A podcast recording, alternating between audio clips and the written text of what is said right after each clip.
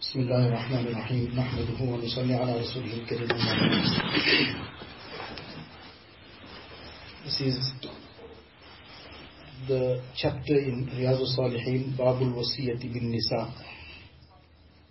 It's a chapter on the advice with regards to women, how should they be treated, what kind of consideration they should be given.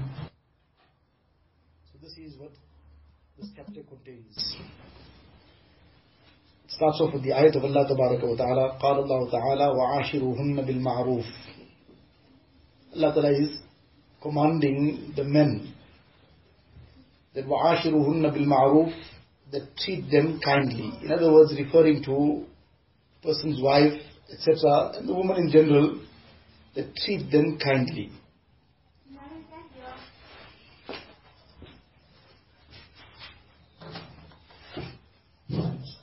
treat them kindly. This is what is being, the command of Allah Ta'ala being given to the men. And in the next ayat Allah Ta'ala says, وَلَن تَسْتَطِيعُوا أَن تَعْدِلُوا بَيْنَ النِّسَاءِ وَلَوْ حَرَصْتُمْ فَلَا تَمِيلُوا كُلَّ الْمَيْلِ فَتَذَرُوهَا كَالْمُعَلَّقَةِ وَإِن تُصْلِحُوا وَتَتَّقُوا فَإِنَّ اللَّهَ كَانَ غَفُورًا رَحِيمًا This is referring to the situation where a person has more than one wife. Allah Ta'ala is saying that you will not be able to practice complete equality between both in terms of perhaps affection, in terms of feelings, but don't just become totally inclined in one direction and leave the other totally aside, hanging in the air, so to say. So this is the advice and the command of Allah Ta'ala to the person who may have more than one wife. And Allah Ta'ala says, وَإِن تُصْلِحُوا وَتَتَّقُوا فَإِنَّ اللَّهَ كَانَ غَفُورًا رَحِيمًا that those who will do what is right and they will adopt taqwa, Allah Ta'ala is most forgiving, most merciful for those aspects which is beyond, which are beyond the control of a person. Now, this chapter is pertaining to what is the advice regarding woman. This is something which may come to our minds that it is for the men, so this should be something discussed with the men well, one is that this is a chapter of this kitab that you are doing, so you will do it as the part of this study of this kitab. But on the other side, there are various things which are addressed to men, which even women need to keep in mind. There are things addressed to women which men need to bear in mind. What is the lesson in here for us? That to what extent Allah Ta'ala has shown this compassion, this kindness, to his servants, to the woman. Allah Ta'ala is in the Quran Sharif giving this command to the husbands, to the men, that how they should be caring for their wives. Can you imagine a person who is a king, for example, leave, leave the king alone, somebody is the prime minister, leave the prime minister alone, somebody who is just the mayor, leave the mayor alone also, somebody who might just have some prominence in the community. A person who's very wealthy, maybe very influential, he has a lot of uh, power, so to say, and now he got his daughter married to someone. And then he tells his son-in-law, please look after her well.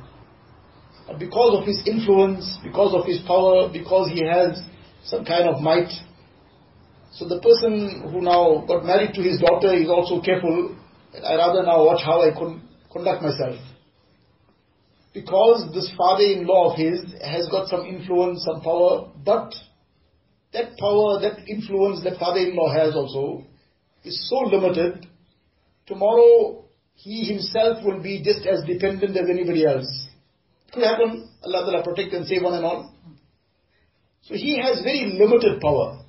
He doesn't have any such power that he can really do anything much. But despite that, everybody takes that very, very seriously. What about Allah wa ta'ala? He is interceding on behalf of the woman. Allah Ta'ala who has control and power over everything. Allah Ta'ala who is our creator, our sustainer, our nourisher.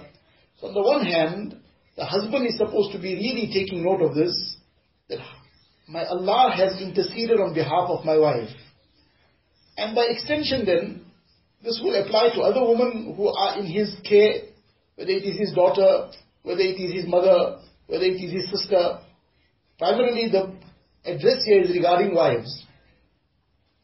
So on the one hand, it's the husband that should be taking this note, note of this and really applying this in his life, that he conducts himself in a correct way. But on the other side, the lesson for us is that our Allah has been so kind to us, so considerate of His female servants, that Allah Ta'ala has personally interceded on their behalf. Now when oh, Allah Ta'ala has been so merciful to us, so kind to us, should we also not be fulfilling what our side of the bargain is, what our, side, our duties are, what our responsibilities are? And that is what we have come to learn. What are our responsibilities? In the dunya that we are living in, in this time, everything is in a very different mode. A person undertakes, or rather in this dunya that we are in, people, each one has that demand for their own respons- own rights. Parents are demanding their rights, children are demanding their rights. Husband is demanding his rights, the wife is demanding her rights. And every other person in society, the employer demanding his rights, the employee demanding his rights. I mean, there's this constant demand of rights from every direction. It just becomes one constant fight and it breaks, becomes, the end result becomes a broken down society. The Western society has already broken down long time. And they want to drag us also in the same place where they have fallen. About maybe 10 years ago, the statistics at that time was that one in three homes in the United States was a broken home. One in three. That was 10 years ago. Maybe even more, I think. Between 10 to 15 years ago. The statistics that were done that time. Allah knows best what it's standing at now. So one in three homes was a broken home because of the manner in which this life was being conducted. And one major contributing factor to that was this demand of rights. In our deen, our Shariat, Allah Ta'ala has given us the details of the rights. That what are the rights of the husband, what are the rights of the wife. In the, in the Shariat, we have been given these details in the Quran Sharif and in the Ahadith of Rasulullah Sallallahu Alaihi Wasallam. The rights of parents, the rights of children. But the lesson taught to each one is, you fulfill your responsibilities. When the Ansar, Nabi Sallallahu addressed them, so he told them that a time will come, سَتَجِدُونَ بَعْدِي أَثَرَةً That a time will come when your rights will not be given to you and others will be given preference over that which you are entitled to. You are entitled to something but somebody else will be given preference. Now what must you do at that time? When your rights are not being fulfilled entirely, somebody else is being given preference. The lesson Nabi Sallallahu gave was, فَاصْبِرُوا حَتَّى تَلْقَوْنِي عَلَى الْحَوْضِ That you must make sabr. The lesson that Nabi Sallallahu taught on the one hand is that everybody make sure you fulfill your responsibilities and duties. But on the other side, if your rights have not been totally fulfilled, then فَاصْبِرُوا حَتَّى تَلْقَوْنِي عَلَى الْحَوْضِ Then make sabr, I will meet you at Hawz al-Kawthar, and there I will make up for whatever was not given to you in dunya, in terms of your rights. Now when everybody adopts this policy, when every wife adopts this policy, then I will make sure I fulfill the responsibilities on me with regards to my husband. My duties as a wife, I will make sure I complete them. And if something, there's some shortage in terms of what I am entitled to, then I'll make sabr upon it. Likewise, the husband has adopted the same policy. I will make sure I fulfill my duties and responsibilities to my wife. And if there's something here and there, some shortfall, I will overlook that and make sabr the situation would be that there won't be anybody left to demand any rights because everybody's rights will be automatically fulfilled. Because the husband is fulfilling his duties, the wife's rights got fulfilled. The wife is fulfilling her responsibilities and duties, automatically the husband's rights got fulfilled. Likewise with parents and children, with any other relationship in society. So what we are being taught is that we have to inculcate the lessons of deen. One is information. So information is abundant. In this time and age, especially, one press of a button, you can have volumes and volumes, forget volumes, you can have libraries of information at your fingertips. So there is this explosion of information. But information alone doesn't make a life. information alone won't make anybody's dunya, where is going to make somebody's akhirat? Information is necessary to the point of information, but that doesn't make it. That doesn't create that situation of happiness, of peace. Person has learned the whole Bukhari Sharif, the Riyaz Salihin, this is a compilation from Bukhari Sharif, from Muslim Sharif. Person learns the whole Bukhari Sharif by heart. He learns the whole Muslim Sharif by heart. He learns the tafsir from cover to cover. That is a very good thing, mashallah. But if it is only restricted to the point of information, and it is not part of the person's life, the lessons have not been imbibed, have not been absorbed, then the person will learn on hadith in the morning that sibabul muslimi fusuqun, that to swear at a Muslim, this is a major sin, and he'll step out of the class and he'll be swearing. Person will learn about ghibat, that أَيُحِبُّ أَحَدُكُمْ أَن يَأْكُلَ لَحْمَ أَخِيهِ مَيْتًا فَكَرِهْتُمُ Such a ghastly picture is being drawn to show us how ghastly this and how terrible this crime is. Allah is giving the example of a corpse. And a corpse, we all know what happens to a corpse. A few hours after that has become a corpse, it starts already decaying. The body starts rotting. So now a few hours later it's going to have a terrible stench and it's going to be rotting. And now can we imagine somebody eating out of that dead body that started decaying, started rotting. What a ghastly picture this is because the crime is so serious. So Allah Ta'ala is giving us that kind of an example. A person will read, learn this ayat will يحب ahadukum? what siga is يحب and ahadukum is the fa'il and all the various other analysis of the whole sentence you will learn and then the tafsir of it and he will write an assignment of on it and all the details will be there.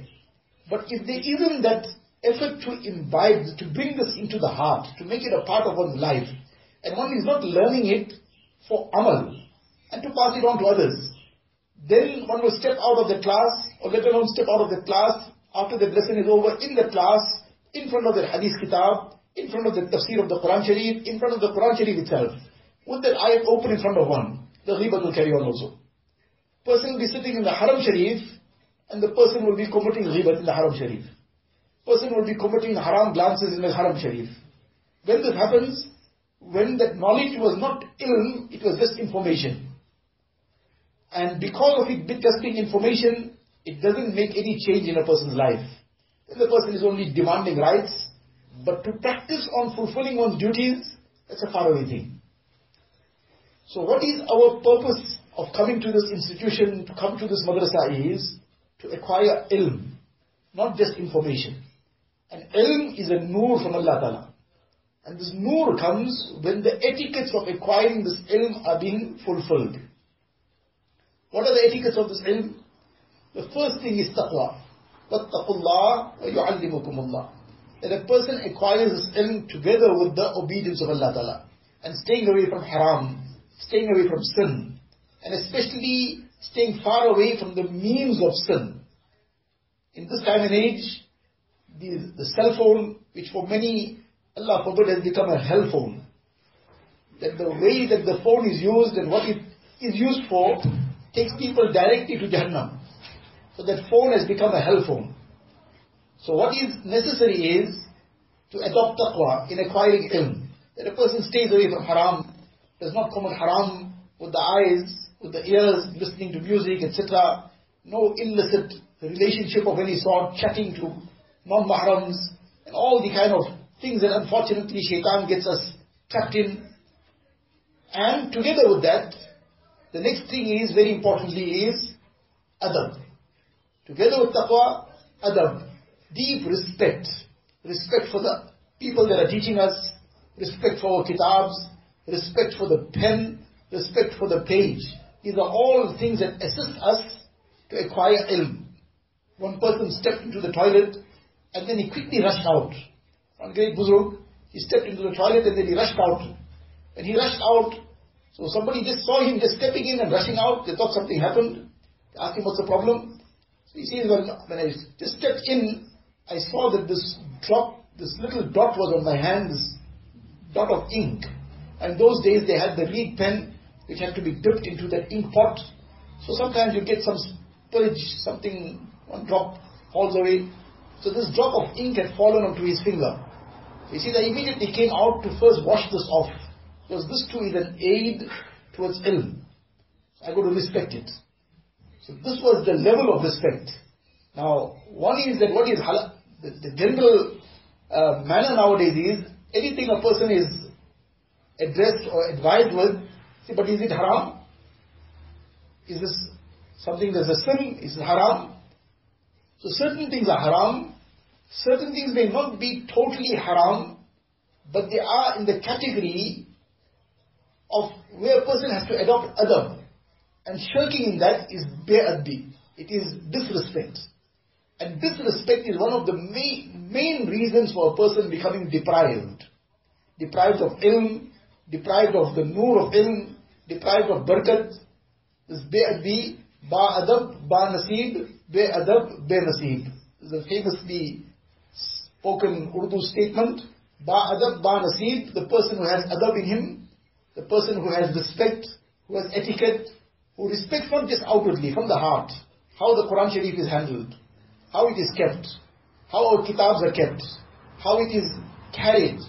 Unfortunately, sometimes, in many cases nowadays, children, they carry their school books in that haversack behind their back. In that haversack is the Quran Sharif also. Previously, the child always carried the Quran Sharif in a juzdan on his chest, at his heart. Allah forbid we have now put the Quran Sharif behind our backs. And this is perhaps one of the reasons why we find so many calamities falling on us. So, how we respect the Quran Sharif, how we keep the Quran Sharif, our kitabs, and everything to do with ilm. So this is a very great way of gaining this nur of ilm. And lacking in respect brings deprivation. Person gets deprived. So taqwa, adab, and talab. Talab is the true and sincere desire to gain ilm. When a person is true and sincere in the desire to gain ilm, then they will conduct themselves in a way that will bring ilm. Then they will do what is necessary to be done. They will stay away from all things that are haram, that are impermissible. And their purpose would be that they must bring this in their lives. So this is what we have come to learn, how to bring this deen into our lives and get ready for our primary responsibility in life. As females, what is our primary responsibility in life? The primary responsibility is to become a good Muslim wife and a good Muslim mother. That it is the mothers of the ummah that have raised all the personalities that then went out into the world and they served deen to the extent that it went far and wide. Imam Bukhari rahmatullah his mother raised him on her own because his father passed away when he was a child. He was still an infant. Father passed away. And he had become blind in his childhood. His mother made so much of dua, and she continued making dua, that one day she saw in her dream, Hazrat Ibrahim والسلام, is saying to her, that Allah Ta'ala has restored the sight of your child. And when she woke up, miraculously she sees that, Alhamdulillah, her child's sight has been restored. She then dedicated this child for deen and for the knowledge of deen. And in those days, to acquire the knowledge of deen, they had to go far off in difficult traveling conditions. And on the one hand was his mother at home, there was nobody to look after her. She agreed to accompany him on those difficult travels so that he could acquire ilm. She would just accompany him so that he could take care of her and at the same time go to the company of the great muhaddiseen, far off travels, through jungles and deserts and whatever else. Now she made that sacrifice. Today nobody has probably heard the, her name also. Besides the few people who have studied the in-depth hadith and so on. They don't know her name, they don't know about her, they don't know what she did. But it was her efforts that created Imam Bukhari rahmatullah It was her efforts that brought about this great personality. And the whole world is benefiting from his work till today, and inshallah will continue till Qiyamah. But behind him was his mother. And there are many, many instances like this. That the person who shone out in the world in terms of the service of deen, everybody in the whole world came to know him. But behind him was his mother, which nobody knows about. But she will get the full reward and the full benefit of whatever work he did thereafter. So this is what is our primary responsibility. Unfortunately, this dunya, the way it's going, everybody's minds gets taken in dunya as well. One person went for a proposal somewhere. One youngster, just to give this uh, idea of how things are going. One person went for a proposal somewhere. So any case, went to see the girl, and then now they're returning. Now he went with his parents, because this is the way to go about it, that these kind of things are done via the family channels. Unfortunately nowadays, all this is done via social media. And then there's an announcement made. Previously the announcement would be made to the extended family by the parents. That mashallah, we got our son proposed, we got our daughter proposed. Nowadays, the announcement is made to the parents by the children. That we are proposed. And then the parents now suffer a heart attack. So, this is the whole way in which shaitan and this western way of life is taking us to fall in that same ditch that they have fallen in. Any case, the correct procedure is that a person does these things via the by his parents, via the family channels. So any case, this family they took their son to go and see this girl, and after now they are returning, so they jump in the car and he says to them, you know, so they ask him, what do you think? Now he saw the girl now for the first time, because that's how it's supposed to be. So they asked him, what do you think? So he said, please forget about it. Don't even talk about it. End of story. So not surprised that beforehand they did some homework, whatever. They started, whoever they asked, they said, nice girl, very good girl. And now he is already writing it off before even considering it. They barely are just leaving this yard or this town and he's saying, forget about it. What happened? He says, well, that brief conversation I had with her, that too is not something, in any case, so you see, I said that two minutes and so now this is a crucial meeting in the sense that you want to know something which will affect future life. Is this person the right choice? Is he somebody that would be able to fulfill the role of a good husband? So now you want to know something that is of importance. So he saying that in this two minutes, she wanted to know whether I will go bungee jumping.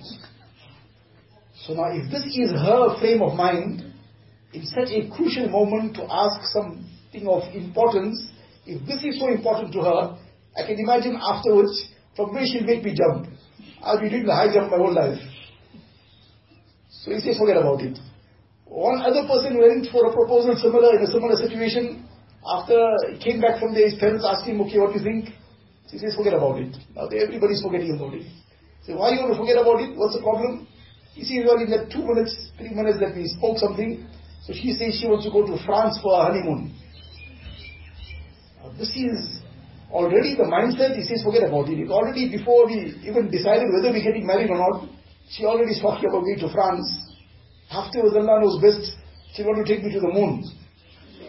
So, the point is that the whole mindset, now it's such a crucial thing. Marriage is something that is going to now be a lifelong step a person is taking.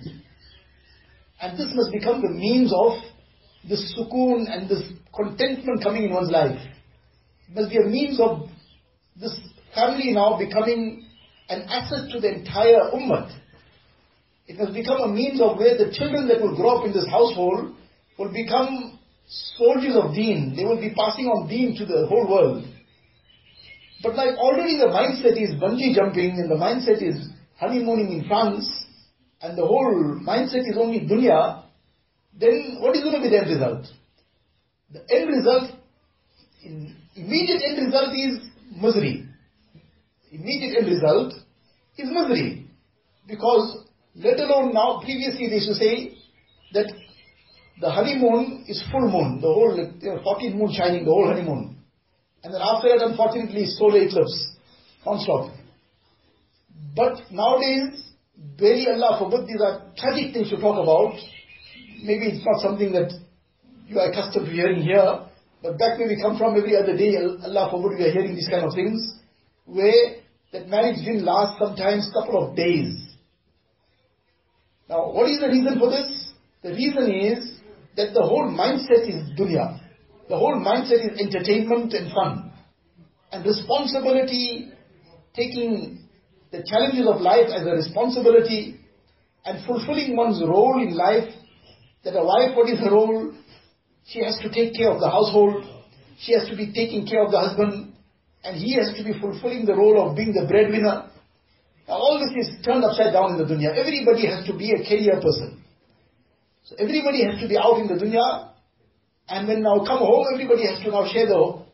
But now this, either the servants bring everything, so the servants are bringing up the children also, and the children are now growing up like the servants' children. So it's obvious what, what kind of life they will grow up with. So as a result, we're losing our dunya also, because there's no, no enjoyment in the dunya as well. The material is there, but there's no enjoyment in it. And deen is totally destroyed. So what is the way forward is, that we understand what is our real role in life. Our purpose of acquiring this ilm is to fulfill our real role in life. Nabi Sallallahu Alaihi Wasallam, when Hazrat Fatima radiallahu got married, he apportioned the duties. In-house, the indoor duties will all be the duties of Hazrat Fatima radiallahu. And Hazrat Ali radiallahu will be responsible for everything outside the house. Now the world out there is not prepared to accept this.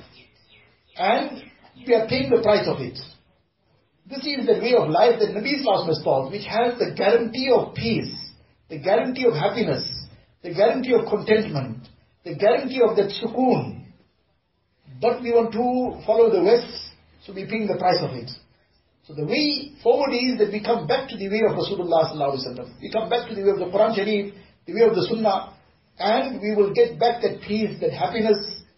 So we have to learn these things now, that what is our way forward, our way forward is not the career of dunya.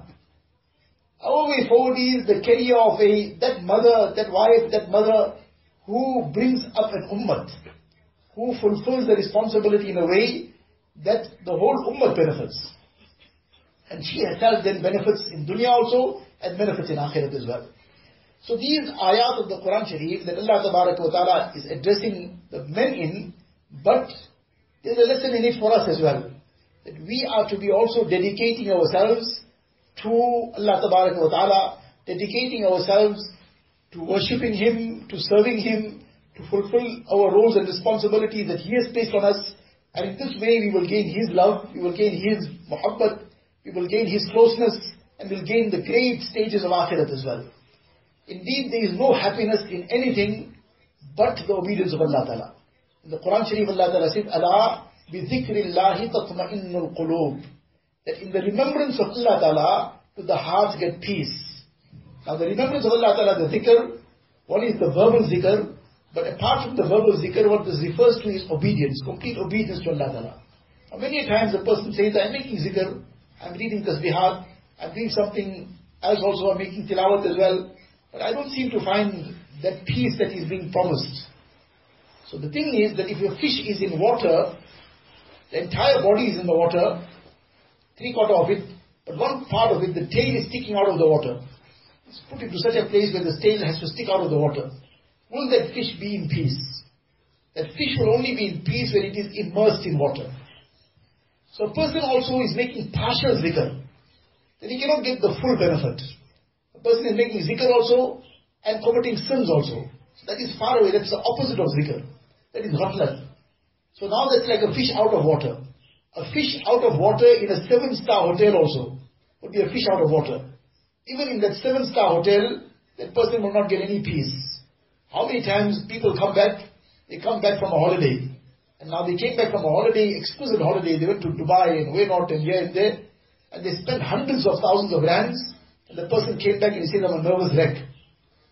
No need to go into the details of it now. But the lesson in it is that these things alone can't give a person contentment and peace. Contentment and peace and happiness comes from Allah Ta'ala to those who dedicate themselves to Allah Ta'ala. They are obedient to Allah Ta'ala. Their hearts are attached to Allah Ta'ala.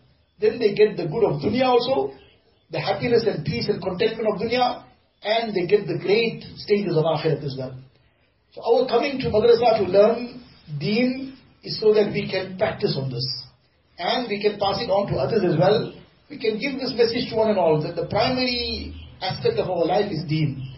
This is our focus. This is where we are heading to. This is what we have to focus on. This is where we make our effort. And to then become the, the, the examples for others. That we are conducting ourselves at home in a way that others are inspired by us. It is time for Salah. We are the ones who are first getting ready for Salah. And whatever is taking place, it's some function in the home, it is some family gathering, it is anything happening. But we are the first to start with our Salah. We are the ones who are showing the example that daily, whether it is madrasa or it is holiday. But tilawat of the Quran Sharif is not for madrasa, it is for me, so for my life. So every day of the, that Quran can be recited, Quran will be recited. My tasbihat, my mamulat, my daily practices, this is not for madrasa. This is for life. Every day of my life, my tasbihat will be completed. The talim at home will be taking place. Whatever other things have been taught to us, so a person who has come with this objective, that I've come to learn deen, I've come to bring deen in my life, then whether it is madrasa, whether it is holiday, they will be still fulfilling what they have been taught. And in this way, they will get the true, the respect of people in dunya also. This is never to be our objective.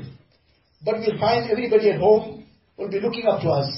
You'll find people coming to ask you for du'as. That should never be the objective. But when a person will dedicate himself or herself to Allah Ta'ala, Allah Ta'ala will make dunya also easy. Allah Ta'ala will put love in the hearts of people for you. And Allah Ta'ala will create the asbab and the means to fulfill every need. And the main thing is that the peace and happiness of the heart will come from Allah Ta'ala. And the akhirat, that is beyond imagination, أعددت لعبادي الصالحين ما لا عين رأت ولا أذن سمعت ولا خطر على قلب بشر Allah Ta'ala says in the Hadith al-Qudsi, I have prepared for my pious servants in Jannat, which no eye has seen, no ear has heard of, and no heart can even imagine. Allah Ta'ala bless one and all with true ilm, and bless us with amal as well. Make our hearts be totally attached to Allah Ta'ala. Fill our hearts with His muhabbat. Fill our hearts with the nur of ilm. Allah Ta'ala give us the tawfiq of passing this ilm practically and in every other way passing it to others as well.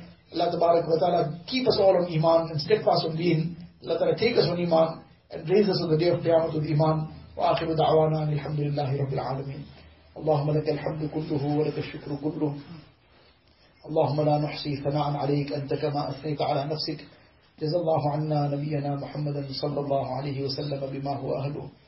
اللهم افتح لنا بالخير واختم لنا بالخير واجعل عواقب أمورنا بالخير. بيدك الخير إنك على كل شيء قدير. اللهم إنا نسألك من خير ما سألك منه نبيك وحبيبك سيدنا محمد صلى الله عليه وسلم. ونعوذ بك من شر ما استعاذك منه نبيك وحبيبك سيدنا محمد صلى الله عليه وسلم أنت المستعان وعليك البلاغ ولا حول ولا قوة إلا بالله العلي العظيم. وصلى الله تعالى على خير خلقه سيدنا محمد وآله وأصحابه أجمعين. والحمد لله رب العالمين.